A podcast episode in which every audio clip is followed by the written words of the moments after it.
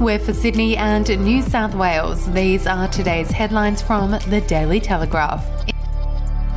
Employees who want to keep working remotely could lose their jobs to overseas workers, while businesses that don't encourage staff back into the office risk getting left behind. With the indoor mask mandate lifted and the rail network to return to the regular weekday timetable, the state's productivity commissioner has called on people to come back to the office two or three days a week or face the prospect of their jobs being eventually sent offshore. If you would like to read more on that story today, you can take out a subscription to the Daily Telegraph at dailytelegraph.com.au or download the app from the App Store. Australia will help fund the supply of weapons to Ukraine and has taken nothing off the table to further ensure Russia pays a heavy price for starting an unprovoked war. Prime Minister Scott Morrison confirmed Australia was working with its NATO allies to provide funding for lethal aid to help Ukraine defend against the Russian invasion, declaring the government would continue to stand up for what is right. We'll be back after this. News doesn't have to be boring. The Brits have given Prince Harry a new nickname after yet another tell all interview. Oh, God, is it the Ginger Whinger?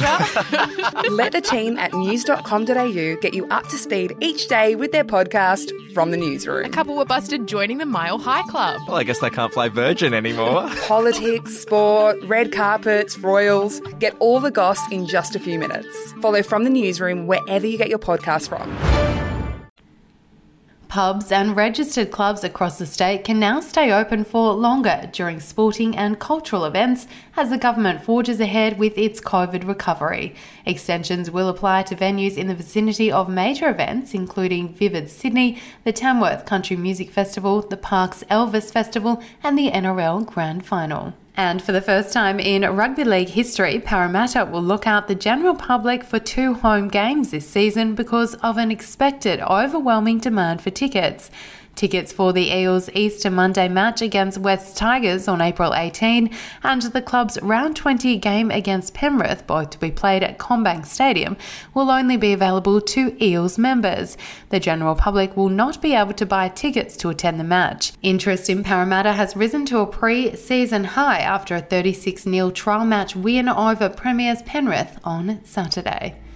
Those are your headlines from the Daily Telegraph. For updates and breaking news throughout the day, take out a subscription at dailytelegraph.com.au. We'll have another update for you tomorrow.